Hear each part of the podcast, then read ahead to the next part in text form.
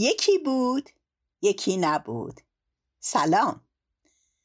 در پادکست قبل براتون گفتم حکیم به سراغ دختر رفت و قصد کرد با حیله اونو از باغ بیرون ببره. اکنون بشنوید حکایت شب سیصد و چهل و نهم. به نام فرازنده آسمان و گستراننده زمین.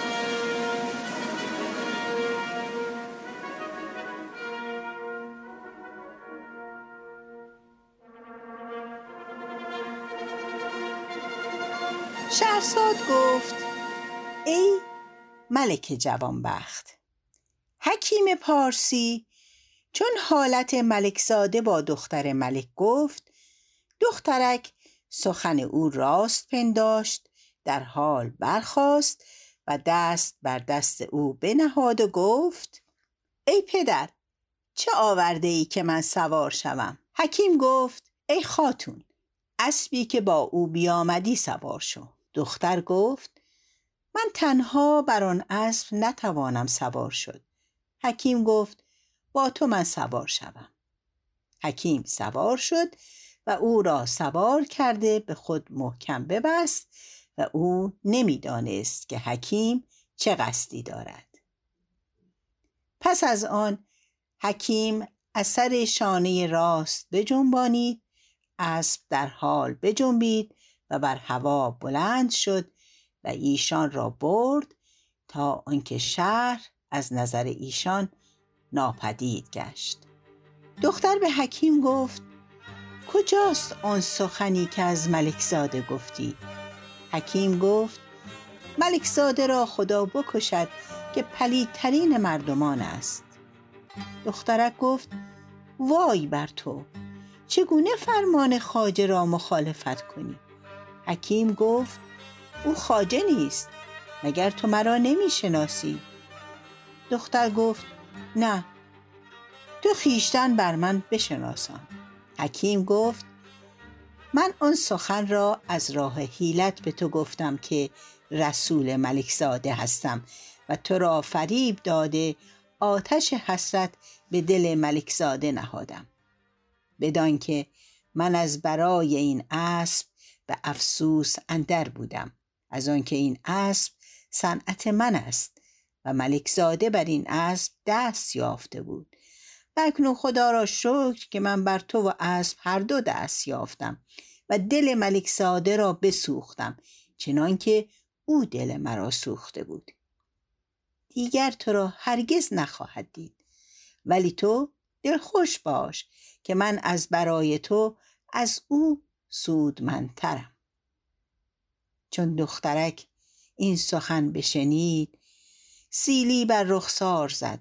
صدا به ناله بلند کرده گفت وای بر من! نه حبیب به دست آوردم نه در نزد پدر و مادر بماندم. پس دخترک بگریست و حکیم او را همی برد تا به بلاد روم برسیدند. در اونجا به مغزاری رسیدند که سبز و خرم و به شهر نزدیک بود و اون شهر ملکی داشت بلند پایه. اتفاقا در آن روز ملک آنجا به نخجیر بیرون آمده بر آن مغزار بگذشت. حکیم را دید که با دخترکی در پهلوی اسب آبنوسین ایستادند. غلامان ملک به ایشان گرد آمدند. حکیم را با دختر بگرفتند و اسب آبنوسین را برداشته در پیش ملک حاضر آوردند. ملک چون زشتی منظر حکیم و خوبرویی دخترک را نظاره کرد به دختر گفت ای خوبروی این شیخ را با تو چه نسبت است؟ حکیم به جواب مبادرت کرده گفت این زن من و دختر ام من است. دخترک گفت ای ملک دروغ همی گوید. به خدا سوگند این شوهر من نیست و من او را نشناسم. او مرا به حیلت گرفته. چون ملک صحبت دخترک بشنید به آوردن و آزردن حکیم بفرمود و او را به زندان بردند و دخترک را با صورت اسب با خود بیاورد. ولی خاصیت اسب نمی‌دانست. حکیم را با دخترک کار بدین گونه شد و اما ملک زاده چون از دخترک ملک نومید شد لباس سفر پوشیده از پی ایشان روان گشت. از شهری به شهری همی رفت و از اسب آب نوسین همی پرسید اثری از حکیم و دخترک نمییافت. پس از آن باغبان را بطلبید. به ایشان گفت آیا شما کسی را ندیدید که از اینجا بگذرد و یا به این باغ درآید؟ ایشان گفتند ما کسی جز حکیم فارسی ندیدیم که او به باغ درآمد که گیاهان از بهر دارو جمع آورد. چون ملک زاده سخن ایشان را بشنید دانست که حکیم دخترک را برده است.